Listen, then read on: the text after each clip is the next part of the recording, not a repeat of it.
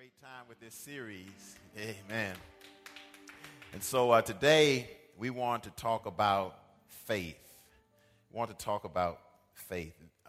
Uh, chapter 8 of Second Corinthians, which has been the subject of this series, Paul says in verse 6 and following, he says, So we urged Titus, since he had earlier made a beginning to bring also to completion this act of grace on your part. And just as you excel in everything, in faith, in speech, in knowledge, in complete earnestness, and in your love for us, see that you also excel in this grace of giving. So today we want to just talk about this whole idea of excelling in our faith excelling in faith. Paul spoke to the church. He said, just as you excel in faith. Let's talk about what this looks like. Now, so let me start by asking a question. Have, have you checked out recently, have you recently checked out the members of the United States Supreme Court? Taking a look at who comprises uh, the Supreme Court. There, there are nine justices that make up the Supreme Court, one of the branches, the, the, the, the, very top of one of the branches of government, the judicial branch. And these nine justices are Chief Justice John Roberts, and then there are eight associate justices Anthony Scalia, Anthony Kennedy, Clarence Thomas, Ruth Ginsburg, Stephen Breyer, Samuel Alito, Sonia Sotomayor, and Elena Kagan make up what we know as our Supreme Court. Coincidentally, all nine of these justices attended either Harvard or Yale Law School. Each of these justices has excelled to the highest point, point in our court system. And without exception, it took a great deal of hard work, strategy, relationship building, and focus in order to achieve this. For others who are part of the court, at the time of their birth, the odds were stacked against them ever becoming a member of the Supreme Court. And in addition to hard work and sacrifice and strategy, it, also took a great deal of faith. Justice Sonia Sotomayor, Ellen Kagan. No other women and no Hispanics had ever served on the Supreme Court until Sandra Day O'Connor was appointed in 1991. And so these two women um, had to combine all of these other things hard work, strategy, perseverance, but also faith. The reason they needed faith is because for most of their lives, there were not any women and no Hispanics that had ever served on the Supreme Court. Now, the scriptures say that faith is the substance of things hoped for. And it indeed is the evidence of things that are not seen. And these women pursued an object that had never happened before, an objective that had never occurred. So, excelling is not just about besting one's competitors. Excelling, and you may want to write this down, excelling is about setting a previously unattained standard and refusing to relent until that standard is realized. It's not just about beating your competition, but it's about somehow setting for yourself a standard and not relenting until that standard is realized. There is no such thing as a better life as we talk about pursuing this better life and the 10 steps. There's no such thing as a better life if there is no interest in excelling. The spiritual life is the same. Now, spiritual does not mean invisible. Somebody say amen. Spiritual means the fundamentals that are essential for the type of life that God would have us to live. Paul commends the Corinthian church as they excelled in so many different things spiritually, but they did not excel at giving, which is also a spiritual characteristic though uh, they were commended for their exceptional giftedness, and Paul spends a major part of his letter discussing the gifts of the Corinthian church. Um, the writer takes extra effort to indicate that the litmus test for a better life is not how many gifts we have, but how we use those gifts. The gifts that we have are tools that God has given us to express generosity.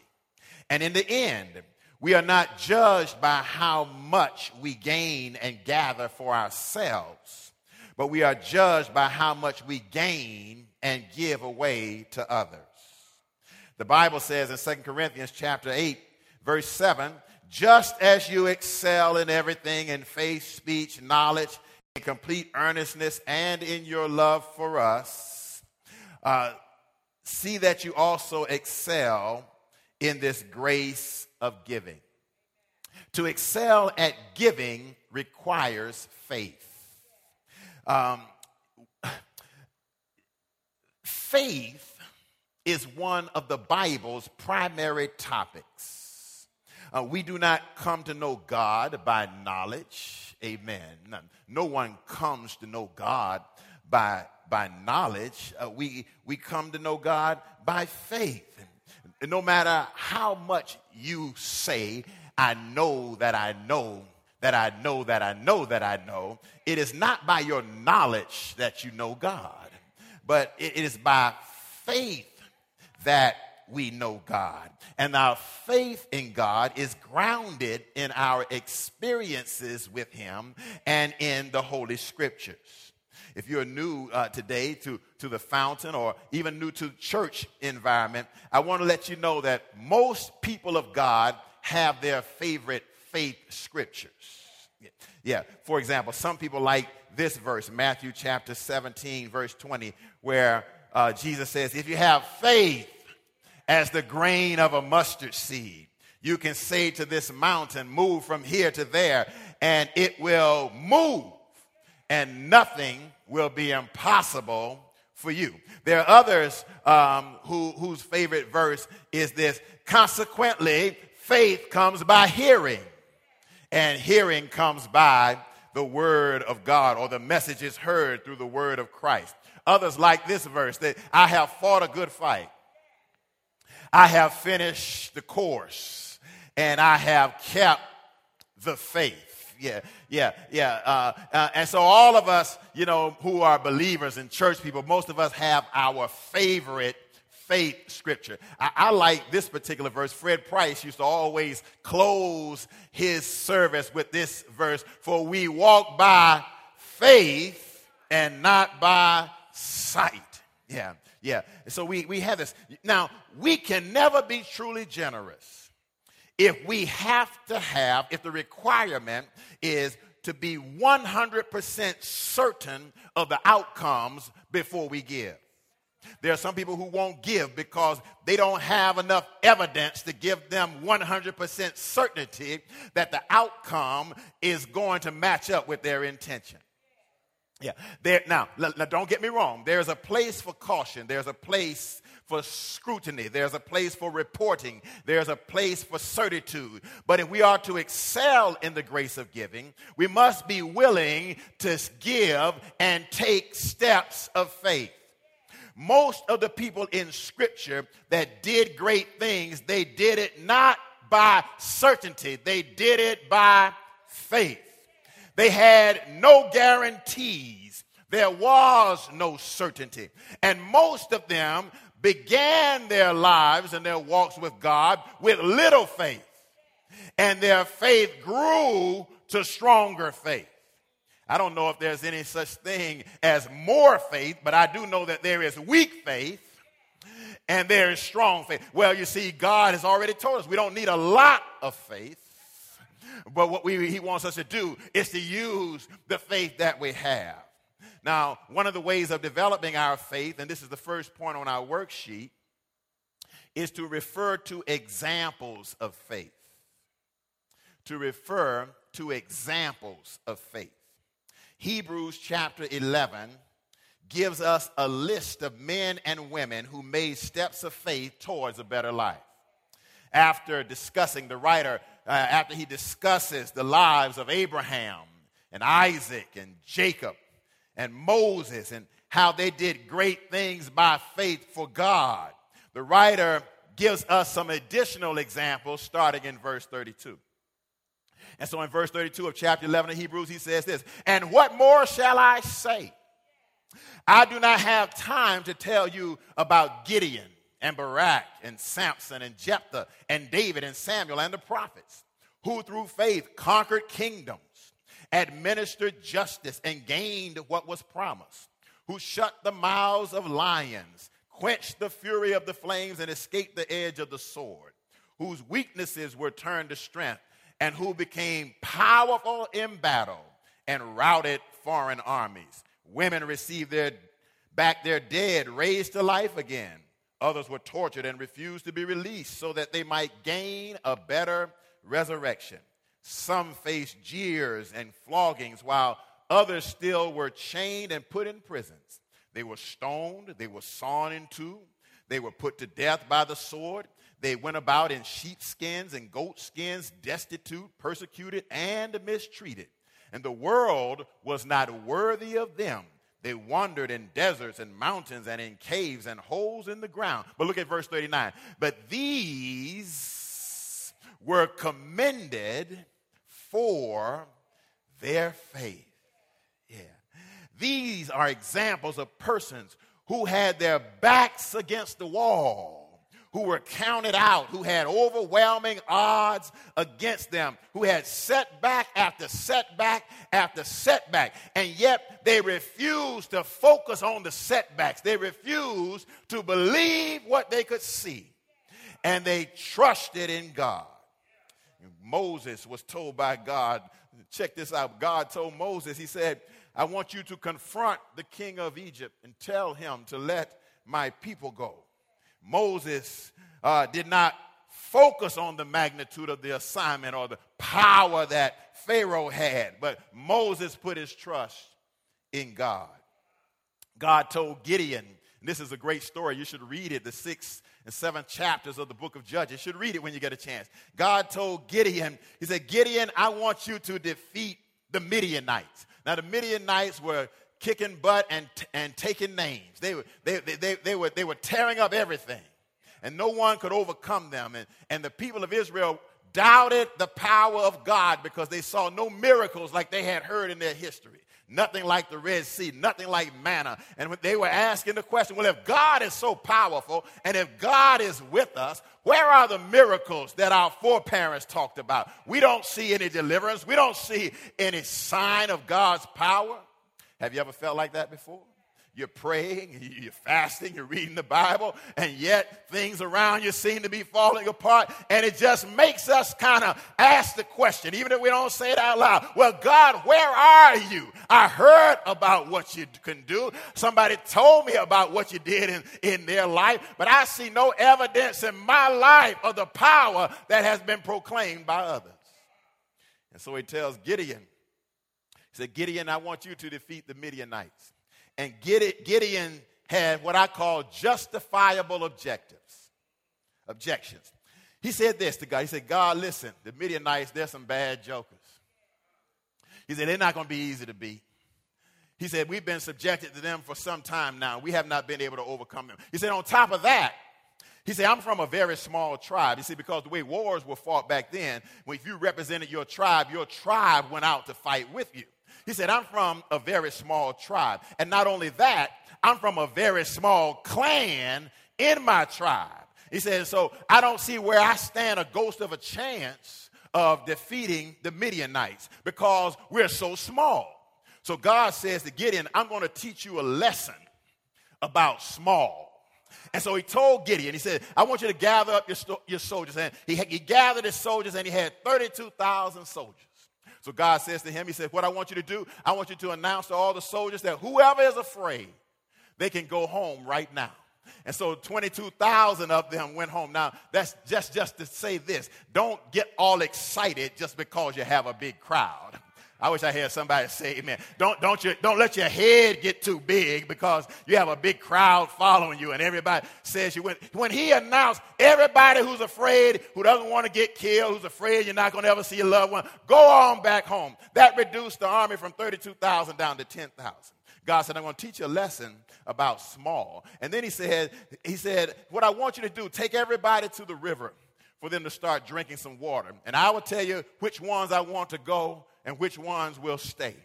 And so God said, all those who drink water by bending on one knee, they can go home. Everybody who takes water in their hand and laps it out of their hand like a dog, I want them to go with you on the battle.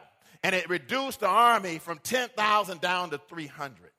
And what God did, He put Gideon in a position where, based on the numbers, it was impossible for him to win. But I'm just dropped by here to tell you this morning that things that look impossible with man are possible with God.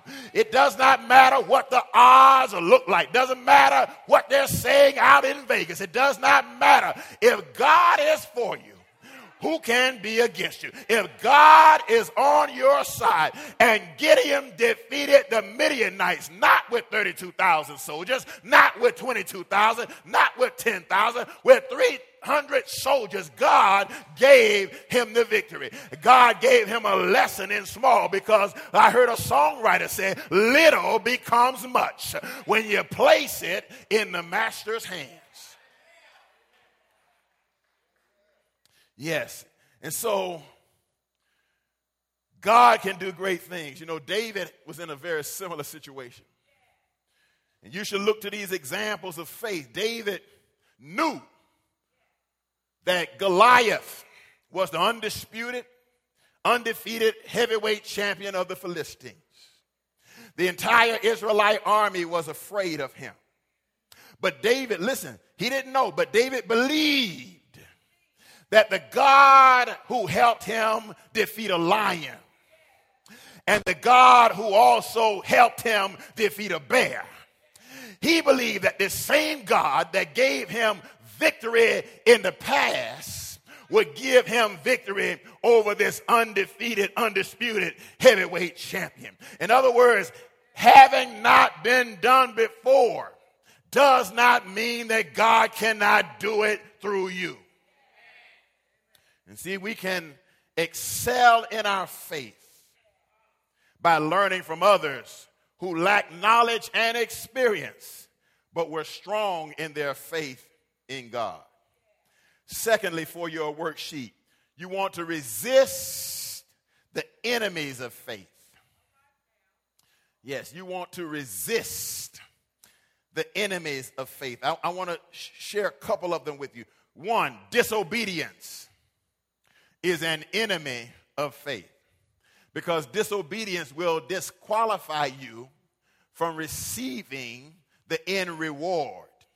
Uh, Hebrews chapter 4, verse 1 and 2 says, Therefore, since the promise of entering his rest still stands, let us be careful, somebody say careful, that none of you be found to have fallen short of it. For we have also had the gospel for we also have had the gospel preached to us just as they did, but the message that they heard was of no value because those who heard did not combine it with faith. Yeah, yeah. Now, the phrase here, you have found to have fallen short of it, you be you be have found or to fall short of it is a direct reference to disobedience. Yeah, failure to obey God can have very dire consequences. Somebody should say amen. Can I tell you something here? If you have big goals and big dreams and big vision for your life, the bigger the prize, the greater the need for obedience. I wish I had somebody say amen. In other words, disobedience to God is always traced back to a lack of faith. Yeah. It is the act of, see, see, this is what it is. See, disobedience is the act of deciding that I cannot achieve or I cannot survive or I cannot handle the situation unless I take matters into my own hands and do it the way I want to do it. Are y'all feeling me? In other words, obedience uh, does not always feel like it's working. yeah, and, and obedience is, does not even always feel like it's fulfilling. Let me see if I can illustrate this. When I was, when my dad was still alive, my dad spent a great deal of his adult life overweight. Now, he loved to eat. That's the culture of my family, the culture of my community. We, we love to eat in my family and, and, in, and in my community. So my dad, my dad loved to travel. He, he probably he traveled all over the world, all over the United States. But when my dad traveled, it didn't matter whether he went to Rome, whether he went to Paris, whether he went to Atlanta, Georgia. If he went to Atlanta, Georgia, and you talked to him about the trip, he wasn't going to tell you about the King Center. He was not going to tell you about Fulton County Stadium. He wasn't going to, going to tell you if he went to Paris about the Eiffel Tower or the Louvre. He wasn't going to tell you in Rome about the Colosseum. What my dad was going to report on was the food that he ate wherever he went. Now, I mean, I mean, he spent thousands of dollars to travel and to see these things. But when he had a conversation with you about his trip, the primary subject of his conversation was the food that he eat and that he ate wherever he went. Now, his pressure could be up, you know, his cholesterol could be up, but it, it didn't matter. And my dad had this saying. After he ate a great meal, what he called a great meal, this is what he would say. He said, Oh man, that hit the spot. And, and, so, and so it didn't matter, you know, it, really didn't matter, you know. Doctors, you know, got all kind of pills, all kind of medication, got instructions from the doctor, but he is still, for him to eat, he had already convinced himself that eating was not worth eating if it did not hit the spot. If my dad went to an affair, he was a leader in his community, had a lot of events to go to. If he went to an affair or an event and the food was marginal, my dad would leave the affair on his way home, and he would stop by Kentucky Fried Chicken. And he would eat that chicken on his way home while he was driving. If you were in the passenger seat, he'd say, Oh man, that really hit the what? Hit the spot. Well, there are many of us here today who uh, try obeying God, but obeying God does not hit the spot for us.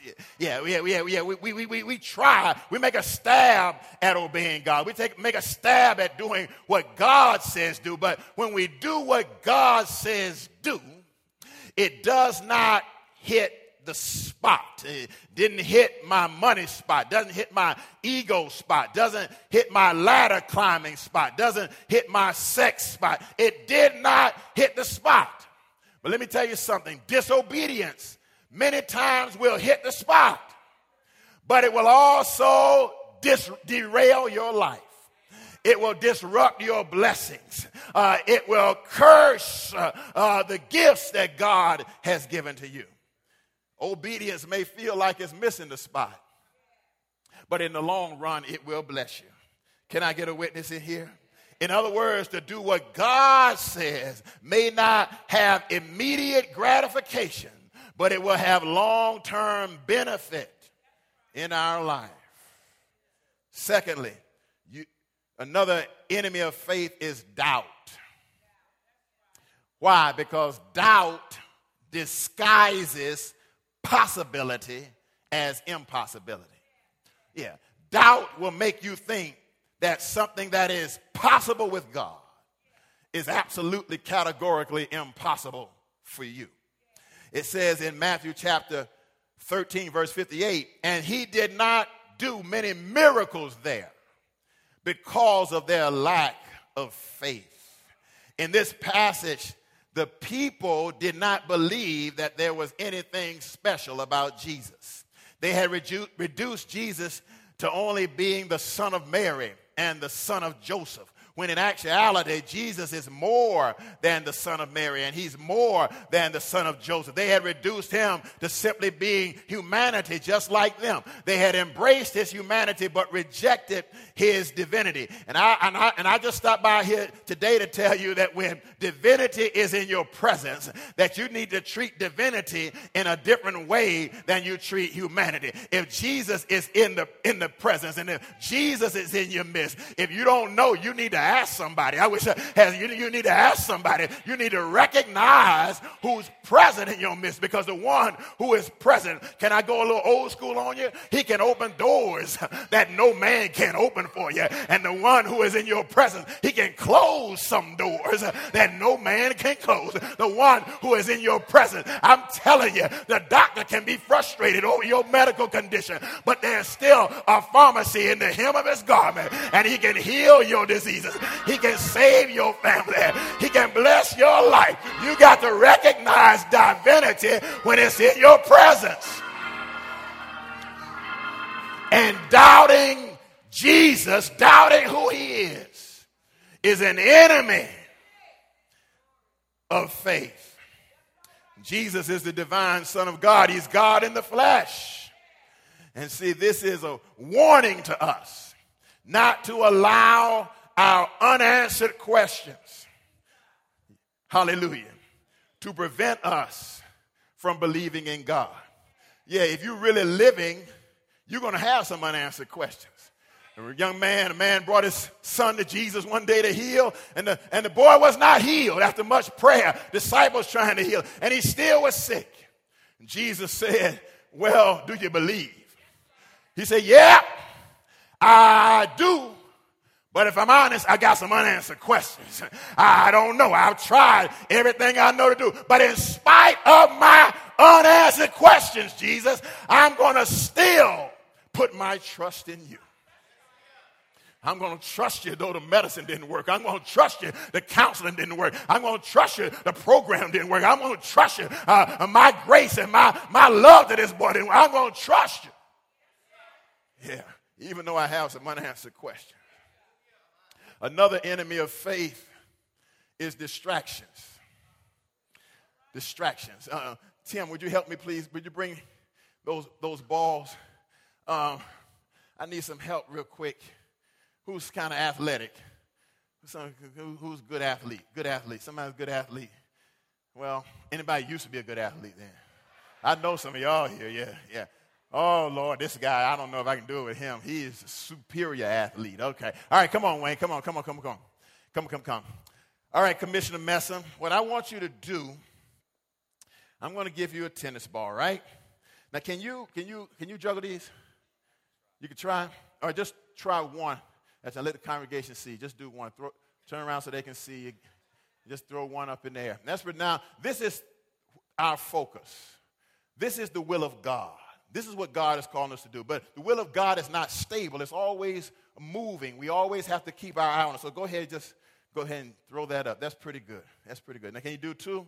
Like, you know, just like this. Do two. That's pretty good. That's pretty good. Keep going. Oh, he's good, isn't he? He's really good. Oh, man. Now, this is an example of what it means to focus. You see, this is where all your blessing right here. As long as you keep this together, your life will be blessed. But as soon as you start watching this and watching that and complaining about this and complaining about that and giving this more of your prayer energy than you give that, that's when you're going to lose your focus and your strength. But when you keep your eyes and your mind and your energy and your strength and your focus and your resolve and your commitment and your dedication and your sacrifice and your knowledge and your speech focused on what God has assigned to you, you will be. Can I help somebody in the house? You will be then blessed indeed in the city, and you will be then blessed indeed in the field. Blessed shall be the fruit of your womb. Blessed shall be your coming out and your going in because of your focus. Thank you, Wayne. Appreciate, appreciate it. I can't even hold them standing still. All right, so distractions, amen, are an enemy to your faith. And so, one of your most powerful resources in connecting with God is your prayer life. But many times, it's not that we're incapable of praying. It's not that we don't have the words to say, not that we, we don't have the know how, but many times we don't pray because we are too distracted. I wish I had some help. Yeah, one of your most powerful resources is the Word of God. It's not that you don't know how to read, it's not that you don't know what the words mean, but the reason we don't read the Bible is because we are too distracted. And so, an enemy of faith are distract, distractions because they cause us to take our eyes off Jesus. Now, finally, you want, this is on your worksheet, you want to engage in order to exercise your faith. In other words, you want to get involved, you want to serve, you want to use your gifts, you want to do what God has called you to do in order to use the faith that God has given to you. To excel in faith, listen to me now, means to intentionally, somebody say intentionally, put ourselves in situations where we do not know or we do not have control of the outcomes. You can't walk by faith and knowledge at the same time. To, to walk by faith means to intentionally put yourself in a situation where you don't have control of the outcomes. There's a verse in the Bible that appears more times in more sections than any other verse, and it's this verse The just shall live by faith. This means that in order to get the most out of our lives and to please God and to bless others, we must learn to believe in the power of faith by intentionally offering ourselves where the results are not guaranteed. Particularly, there is no guarantee of an earthly reward. Let me see if I can illustrate this. If you, if you show the pictures on the screens. We have a few pictures I want you to look at on our screens.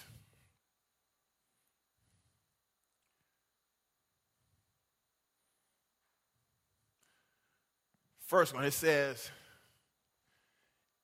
if you are unemployed and need an outfit clean for an interview, we will clean it for free. You can't offer that if you're concerned about how many people will lie. Because some folk will say, well, I'm unemployed during lunch hour. Right? You cannot be concerned about the outcome if you're going to walk by faith. Second one. During business hours, the books on the porch are 50 cents each or five for $2. This is a business person here. When the store is closed, please feel free to borrow them or keep them or pay me later anytime. If you don't have money to buy books or need or want to read, help yourself. How many people with money who can afford to buy the book would walk to the bookstand and get the book because the proprietor is extending that gratuity to someone who is optionless? Many people will do it. But you cannot be generous. Never can you be generous if you're always concerned about the outcome. What's the next one? Free meal for the homeless every Friday from 3 to 5. A whole lot of folk with houses from 3 to 5 o'clock. They say, man, listen, man, we can go down here and get us a, a BLT at Subway. Am I right about Many people will lie and cheat because somebody is offering something free to a category of people that they don't qualify for.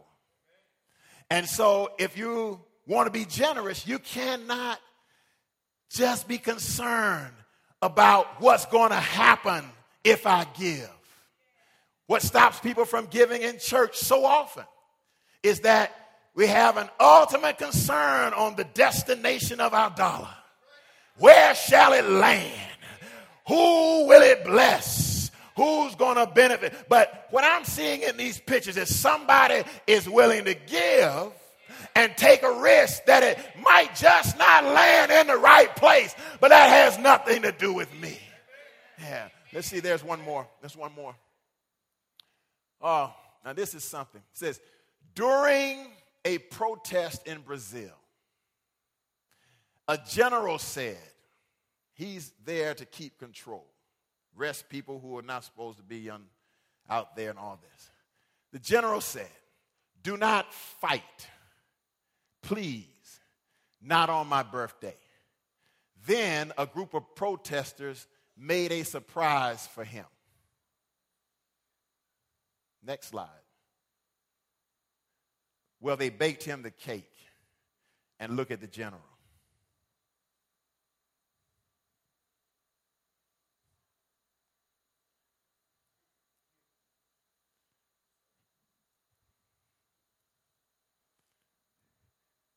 He's there to arrest the protesters, keep them in order. And one of the protesters decided, well, let's take a break. And they baked a cake. They gave something to the person who's trying to stop them from stating their case. And who knows? The guy could have taken the cake, put it aside, still arrested him. They knew not the outcome, but they didn't, did, didn't do it based on knowledge. They did it based on faith. You know, when Jesus died on the cross, he did it with no guarantee that anyone would accept his death as a payment for their sins. He did it with no certainty that either you nor I would believe on him as Savior. He did it with no assurance that we would repent and turn to him. But you can never be generous. Never. You can give some things, but you can never be a generous person until you grow to the point that you can give without a guarantee. That's what Jesus did for us. And it turned out pretty well, didn't it? Yeah, turned out pretty well. You think about it, that all many of us in here, our lives have been transformed because someone, Jesus Christ, gave in faith, trusting, trusting God, trusting that what he gave would have value, not just for him, but for those that he had never seen. And that's what faith is all about. Let's stand to our feet.